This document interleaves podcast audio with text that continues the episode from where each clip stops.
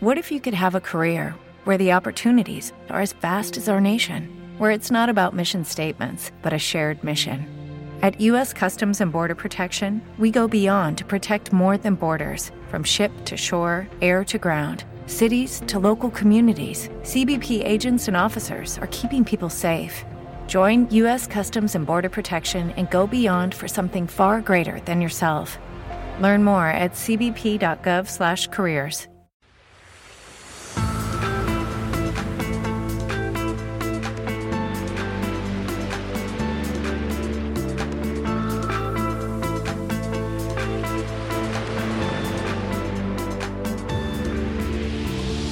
Ciao, sono Alessandro Mazzu e ti do il benvenuto nel mio podcast sulla consulenza di web marketing. Oggi ti parlerò di personal branding, costruirlo secondo la Harvard Business Review. Siamo nel 2022 e direi che a questo punto, dati alla mano, dovremmo essere tutti convinti che il personal branding sia effettivamente prezioso per avere successo. Dirlo non è più una professione di fede come poteva essere magari nel 2015 e non è un'opinione supportata da fatti piuttosto chiari. Oggi molto semplicemente è un dato di fatto che il personal branding è prezioso e lo è per chi è alla ricerca di un lavoro, lo è per chi desidera fare carriera, lo è per l'imprenditore, per il consulente, per il freelance e via dicendo. Non c'è più praticamente nessuno a scrivere libri, blog post o articoli volti a spiegare perché fare personal branding. Ormai tutti sanno che fare personal branding è vantaggioso, insomma, sul valore di avere un personal brand forte e riconoscibile non si discute più. Certo, ci possono essere ancora delle persone convinte che per loro non sia necessario lavorare su personal branding. Penso per esempio a quei dipendenti ben inseriti nelle loro rispettive aziende che se ne stanno bene dove sono e che quindi non sentono nemmeno il bisogno di lavorare sul proprio marchio personale, nemmeno un po'. Si tratta però di un errore perché una buona strategia di personal branding potrebbe essere molto utile per fare carriera interna, per attirare il favore dei colleghi, dei superiori o degli amministratori, per avere un'offerta per un miglior lavoro da un'azienda terza e così via. Da questo punto di vista si può perfino arrivare a dire che il personal branding è in buona parte una garanzia, una sorta di assicurazione. Qualsiasi cosa accada, avere un buon marchio personale significa essere coperti. Quindi sì, possiamo dire che tutti sanno che il personal branding è una cosa buona, giusta e utile, ma non si tratta di una cosa urgente. Nella nostra mente, infatti, c'è una divisione piuttosto netta tra ciò che è urgente e ciò che invece non lo è per nulla.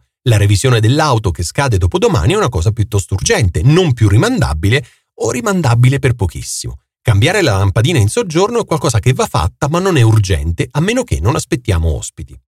Rinnovare il proprio sito web che non viene aggiornato da anni sarebbe un'attività urgente ma che viene comunque posticipata nel tempo. Pagare una multa con uno sconto del 30% entro 5 giorni dalla notifica è estremamente urgente se si è arrivati al quarto giorno. Insomma, nella nostra testa l'urgenza reale scatta davvero solamente quando ci sono determinati tempi precisi. Il problema è che con il personal branding non c'è una data di scadenza, non c'è un momento oltre il quale è davvero troppo tardi e per questo in tanti sanno che ci si dovrebbe impegnare su quel versante ma semplicemente non lo fanno o lo fanno poco e male pur sapendo che comportandosi in questo modo stanno compromettendo grossi benefici sul medio-lungo termine. Ecco allora che ieri non ci si è concentrati sul personal branding perché c'era un meeting, oggi nemmeno perché si è perso tempo per portare l'auto a fare la revisione e domani forse lo si farà o forse no, o forse un po' si avanzerà tempo dopo essere stati al negozio del fai da te a comprare una lampadina nuova. Come fare quindi per smettere di posticipare per affrontare in modo serio e rigoroso il proprio personal branding? Una strategia che mi piace molto è stata proposta pochi giorni fa sulle pagine della Harvard Business Review da Dory Clark, Meeting Strategist nella lista Top 50 Business Thinker in the World by Thinker 15, e da Antonio Nieto Rodriguez, autore dell'Harvard Business Review Project Management Handbook. Mettendo insieme le conoscenze della prima nel campo del personal branding e del secondo nel campo del project management, i due hanno sviluppato un framework efficace per affrontare il proprio personal branding, il quale si divide in sei principi chiave volti a rendere probabile il successo dei tuoi sforzi di branding. Si tratta insomma di una strategia a prova di distrazioni, di posticipi e di frenesia professionale. 1. Individua il tuo scopo. Hai presente quei bambini che continuano a chiedere perché in loop domandando il motivo di ogni cosa? Ecco, per costruire una buona strategia di personal branding in modo razionale, potresti iniziare proprio con limitare quei bambini con una successione di domande sul perché. Si inizia con la classica domanda alla base di un progetto da gestire. Perché sto affrontando questo progetto? Ecco, lo stesso si può fare per il personal branding. Perché sto affrontando la costruzione del mio personal branding? La risposta è diversa di volta in volta. Qualcuno potrebbe dire che lo fa per diventare un punto di riferimento nel settore, qualcun altro potrebbe dire che lo fa per vedere riconosciute le proprie competenze e così via. Data questa risposta, si ripete il gioco proprio come farebbe un bambino curioso. Perché vuoi vedere riconosciute le tue competenze? Oppure, perché vuoi diventare un punto di riferimento? Qualsiasi sia la domanda, si porrà un altro perché. In pochi giri dovresti trovare il reale motivo che sta alla base della tua strategia di personal branding, che dovrebbe essere abbastanza forte per sostenerti durante il progetto. Non trovi nessuno scopo potente? Allora non è il caso di iniziare il progetto, probabilmente lo lasceresti a metà strada o ci metteresti troppo poco impegno. 2. Decidi quanto investire. Avviare un progetto vuol dire decidere un budget. Di solito si parla soprattutto di soldi, ma nel caso della costruzione del tuo personal branding si parlerà in realtà di tempo, del tuo tempo. Ecco allora che dovresti capire fin da subito quanto tempo dare a questo peculiare progetto. Tutto dipende ovviamente dalle vie concrete che si percorreranno e da quali obiettivi si vogliono inseguire. Creare dei contenuti per un blog costa tempo, registrare un podcast costa tempo, creare social proof attraverso i social network costa tempo, partecipare ai seminari costa tempo e così via. Dory Clark afferma che in media ci vogliono tra i due e i tre anni per ottenere un minimo di riconoscimento del proprio lavoro e cinque anni per avere un riconoscimento significativo. Insomma, meglio sapere fin da subito che sarà necessario investire parecchio tempo.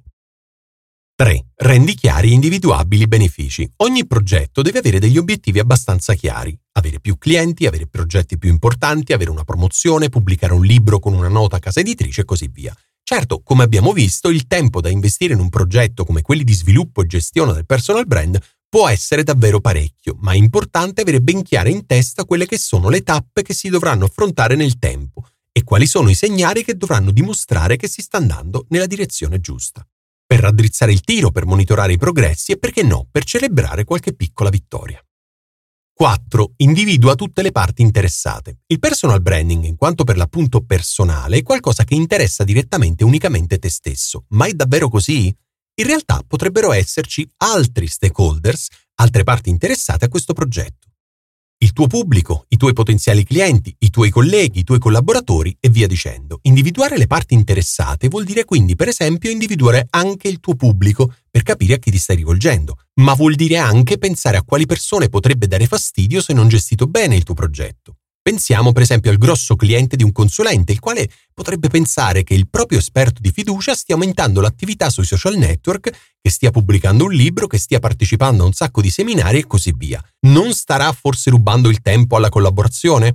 O ancora, penso al datore di lavoro di un manager che vede il proprio dipendente lanciare un podcast o collaborare sempre più assiduamente con dei magazine del settore Sta forse pensando di farsi un nome per lasciare l'azienda? Insomma, è molto meglio informare tutti gli stakeholder e specificare i propri obiettivi per avere la certezza di avere il loro supporto. 5. Libera delle risorse. Visto che stiamo parlando di un progetto di personal branding, pur sempre di tempo stiamo discutendo. Ecco allora che, ancora prima di metterti al lavoro, dovresti avere la certezza di avere risorse a sufficienza, ovvero, tradotto in questo caso, tempo a sufficienza. Questo potrebbe significare tagliare un po' di straordinari, oppure dire addio al calcetto, o posticipare il corso di inglese o di cucina per il prossimo anno. Le giornate non possono essere allungate. Per avere più tempo non è possibile fare altro che eliminare alcune attività. 6. Metti a punto il tuo piano d'azione. L'ultimo dei sei principi o passi individuato da Dory Clark e Antonio Nieto Rodriguez consiste nello sviluppo del piano d'azione. Quando e come prenderà corpo il tuo progetto di personal branding? Ebbene, come ben sanno i project manager esperti, all'inizio di un progetto si tende a essere piuttosto calmi e rilassati. La consegna, la fine, sembra ancora molto lontana. E per questo non c'è fretta, non c'è ansia. La situazione inizia però a cambiare quando ci si avvicina alla metà del periodo ipotizzato, per ribaltarsi completamente verso la fine, quando tutti sono incasinati e presissimi nel tentativo di portare a termine in tempo tutte le attività. Ecco allora che la chiave per gestire al meglio qualsiasi progetto è quella di condividere il tutto in attività più piccole e più gestibili. Una buona abitudine può essere, per esempio, quella di fissare un numero di post sui social ogni settimana, come quella di fissare un giorno fisso e un orario in cui pubblicare il proprio blog post settimanale. Si potrebbe puntare anche a partecipare a un evento del settore almeno una volta all'anno, di comparire sulle riviste del settore una volta ogni sei mesi e così via. In questo modo, mettendo delle scadenze e dividendo le attività in piccole task, sarà possibile avere sempre una buona panoramica della situazione reale del proprio progetto e l'attività settimanale diventerà abitudinaria, naturale, sempre meno faticosa, rendendo la gestione del personal branding una parte normale della propria vita professionale.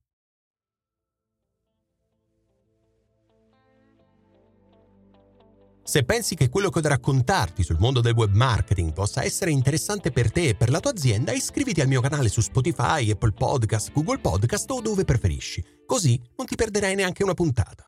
Se vuoi darmi un feedback, raccontarmi di te o semplicemente entrare in contatto con me, seguimi su LinkedIn o su Instagram. Se invece vuoi imparare tutto, ma proprio tutto sul mondo del podcasting, seguimi su YouTube. Per ora è tutto, alla prossima, buona consulenza!